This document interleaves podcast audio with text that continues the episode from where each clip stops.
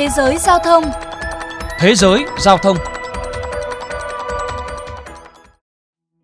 Thưa các bạn, vào cuối tháng 9, chính phủ Mỹ thông báo sẽ gỡ bỏ hạn chế hàng không vào đầu tháng 11 tới với nước Anh và 26 quốc gia thuộc khối Liên minh châu Âu EU, cùng một số quốc gia khác là Ireland, Trung Quốc, Iran, Brazil, Nam Phi và Ấn Độ. Động thái này đã chấm dứt những hạn chế đi lại được ban hành bởi cựu Tổng thống Donald Trump cách đây 18 tháng. Thông báo này lập tức nhận được những phản hồi tích cực. Thủ tướng Anh Boris Johnson cho biết động thái này sẽ tích cực thúc đẩy giao thương, đồng thời giúp các gia đình có thể được đoàn tụ. Ông Boris Johnson cho biết. Chúng tôi đã rất nỗ lực trong việc đẩy nhanh tiến độ tiêm vaccine cho toàn dân và giờ người dân Anh sẽ có cơ hội được đi du lịch, có mặt tại Mỹ vào lễ tạ ơn sắp tới. Tuy nhiên mọi chuyện vẫn chưa hoàn hảo. Tôi muốn gửi lời nhắn tới 5 triệu người dân còn lại chưa tiêm đủ liệu trình vaccine rằng hãy nhân cơ hội này và đi tiêm ngay đi. Có chung quan điểm, ông Mark Redmond, người đứng đầu phòng thương mại Mỹ Ireland cho biết đây là cơ hội để các doanh nghiệp Ireland có thể tiếp tục hoạt động trở lại tại Mỹ sau thời gian dài bị đình trệ do đại dịch. Ireland là quốc gia đầu tư lớn thứ 9 tại Mỹ với khoảng 110.000 nhân viên làm việc tại quốc gia này, đầu tư hàng trăm triệu đô la vào cơ sở hạ tầng tại Mỹ. Tuy nhiên do đại dịch mà nhiều doanh nghiệp Ireland đã phải tạm ngưng hoạt động trong suốt hơn một năm qua.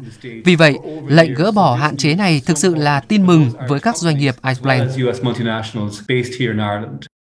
Theo quy định mới, các hành khách tới Mỹ sẽ phải chứng minh đã được tiêm vaccine COVID-19 đầy đủ trước khi lên những máy bay, cung cấp kết quả xét nghiệm âm tính trong vòng 3 ngày. Hành khách sẽ phải đeo khẩu trang trên các chuyến bay đến và hãng hàng không sẽ cung cấp cho giới chức y tế Mỹ thông tin truy vết. Việc nới lỏng các hạn chế đi lại cho thấy sự thay đổi đáng kể trong chính sách phòng dịch của chính quyền ông Joe Biden nhằm đáp ứng nhu cầu đi lại của phần lớn người dân châu Âu và Mỹ. Các hãng hàng không như United, Delta hay American Airlines cho biết đây là bước tiến lớn trong quá trình hồi phục ngành hàng không du lịch hậu đại dịch. Trong khi đó, hãng hàng không châu Âu dù rất hoan nghênh quyết định mở cửa của Mỹ, nhưng cho biết việc này xảy ra chậm hơn so với dự tính. Các chuyên gia hàng không của Anh cho biết, dựa theo tiến độ tiêm vaccine, họ dự đoán Mỹ sẽ mở cửa trở lại từ mùa hè năm nay. Tuy nhiên, phải tới tháng 9, chính phủ Mỹ mới đưa ra quyết định này. Theo chuyên gia hàng không Rob Dimitrov, lệnh mở cửa của Mỹ hiện sẽ chỉ giúp lưu lượng hàng không tăng trở lại vào dịp cuối năm nay.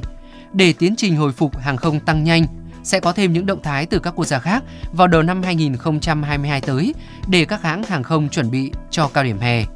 Dù vậy, người dân vẫn rất phấn khởi trước những tín hiệu tích cực của hàng không. Stephanie Oklecki, một nhà báo người Ireland cho biết cô đã phải ở lại New York và không được gặp gia đình trong một thời gian dài. Do đó, lệnh mở cửa sắp tới của Mỹ là cơ hội để cô được trở về bên gia đình. Tới hiện tại thì tôi đã kẹt tại New York gần 2 năm. Đến giờ tôi vẫn không quen được việc chỉ có thể trò chuyện với gia đình qua điện thoại. Do đó, việc Mỹ mở cửa trở lại là một sự kiện đáng để ăn mừng.